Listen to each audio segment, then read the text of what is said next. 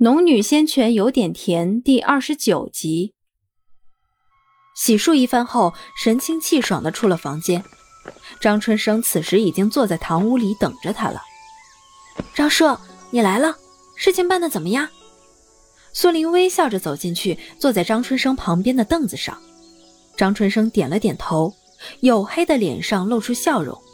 哎，今日啊，真是赶巧了。城东有家粮店掌柜要回乡，要转让这粮店。我去看了一下，铺面位置很好，只是这价格稍微有些贵，拿不定主意，这才回来问问然儿你。苏玲点了点头。那掌柜的粮店是租还是卖？粮店是掌柜自己的，看模样是急需用钱，卖了粮店要回乡。张春生回答道。苏林的手指在桌面上扣了一下。他要多少才卖？350块下品灵石。张春生说道。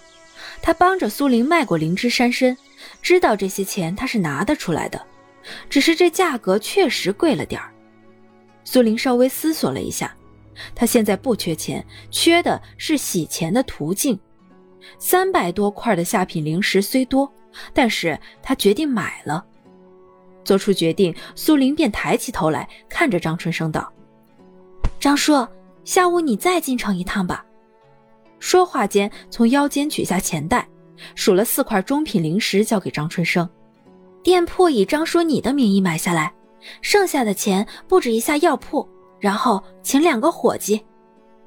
苏林的话才刚说完，张春生连忙摆手：这怎么成呢？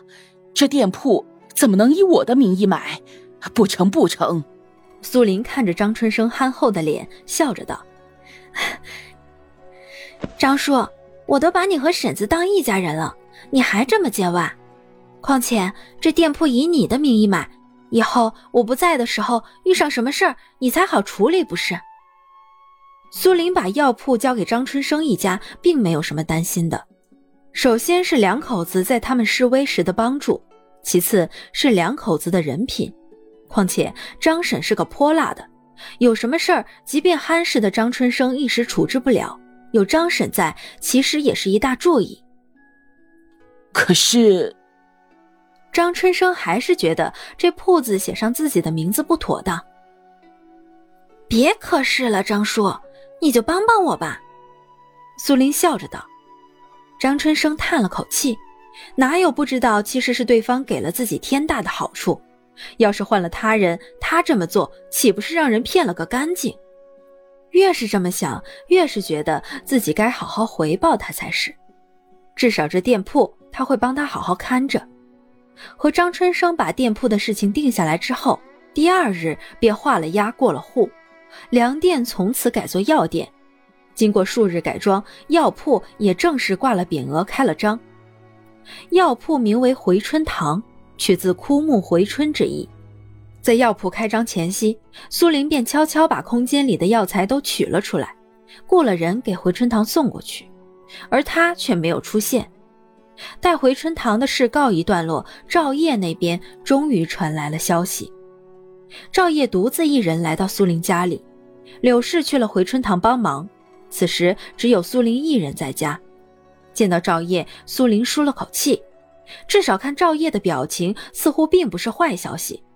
要真的是坏消息，接下来他更有的忙了，得想办法挤入无极派去。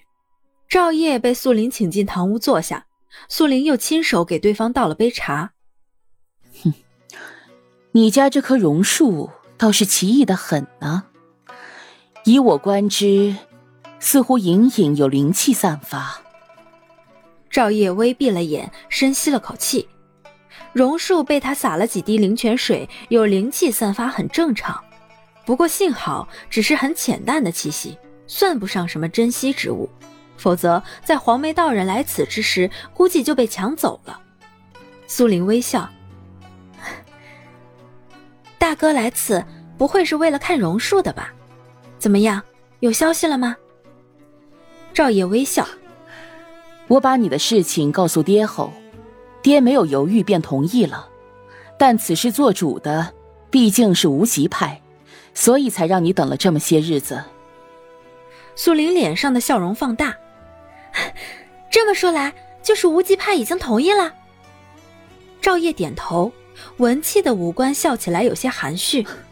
是的，他们对外门弟子并没有太多的要求，况且你如今纳气五层的修为，做个外门弟子并不算什么。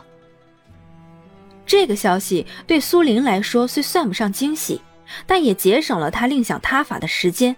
想想还是自己利用赵莹的事作为交换条件的，而赵烨对此却真的上了心，不由有些感慨。大哥，谢谢你。不用谢我，你能入无极派，也因你自身勤勉，修到了纳气五层。大哥，我当年也曾想拜入无极派，奈何那时无极派并不招收弟子。苏林看着赵烨，对方明明还是很年轻，为何有当年一说？似是看出了苏林的想法，赵烨不以为意地笑了笑。当年我还小，资质不算顶好，拜入无极派内门应该不难。可如今我快20岁了，在修仙界，我这个年龄如此修为，已经落了下风，肯定是做不了无极派内门弟子的。若是外门弟子的话，爹也不会同意，毕竟以后我还要负担起一族的责任。苏玲听了赵烨的解释，点了点头，表示明白，又不好说什么安慰对方。赵烨接着道：但是也并非外门弟子就不如内门弟子，据说无极派有一位核心弟子曾经就是外门弟子，不仅过了门派试炼，还斩杀了不少妖兽，一举成为无极派掌门三清真人门下弟子。所以修炼一途，除了资质，最重要的还是毅力。大哥，我明白了，我会努力的。随着他修为的提升，他也必须拜到内门的几位真人门下才行，不然同样会露馅儿。和赵烨谈了一会儿，苏林亲自把他送出了院子外。赵烨给了他一块名牌，说是3日后拿着名牌到青云山脚下的云来客栈会有人来接。当晚苏林便把这消息告诉了柳氏，柳氏听后自然是又喜又忧。这一夜苏林没有修炼，而是缠着柳氏说了一夜的话。他知道柳氏舍不得自己，而自己也同样舍不得柳氏。毕竟柳氏让他体会了20几年来从未体会过的亲情和母爱，他也打心底把对方当做了自己那个素未谋面的母亲。3日的时间一晃而过，即便再不舍，他也必须得离开了，何况这一去也并非不能回来。3日间该交代的事情他也都交代给张春生了，空间里的灵芝山参也被他拔了不少，封在玉盒里，让张春生保管，视为回春堂的镇店之宝。只要有了这品相十分好的灵芝山参，回春堂想不出名都不行。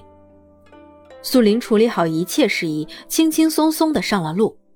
昨夜临别之际，柳氏哭了几回，于是真离开的时候，她没有让柳氏来送，以免见到柳氏的泪水，自己心中也不好受。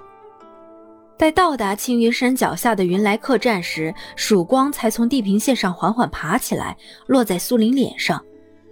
他舒服地眯了眯眼，看着前方飘摇的旗帜，旗帜上云来2字在曙光中随风飘荡。苏林迈着轻快的脚步走进云来客栈，此时客栈门虽然敞开着，但是却见不着来往的客人。他的脚步才刚迈进客栈大门，伙计便迎了出来。哎呦，姑娘是打尖还是住店？客栈不大，苏林一走进去便把整个大厅扫视了一遍，根本没有一个人在。听了伙计的问话，他才转过头来道：打尖儿。说罢，在一旁的长条凳上坐下，抬头问伙计：今日在我之前可有人来？伙计点了点头，笑容满面的道：有的有的，在您之前还有3位，此时都在楼上。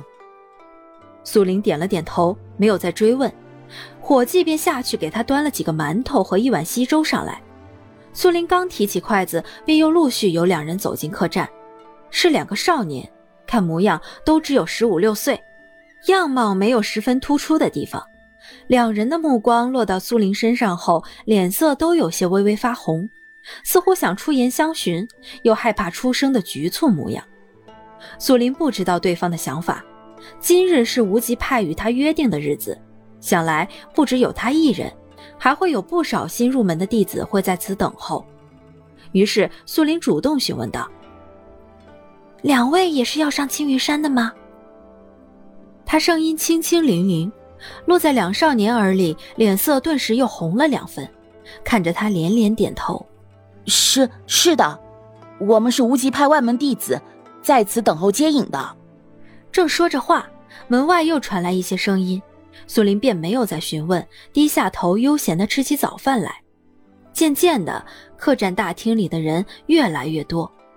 其实时辰尚早，辰时刚至，在上面休息的3位便走了下来。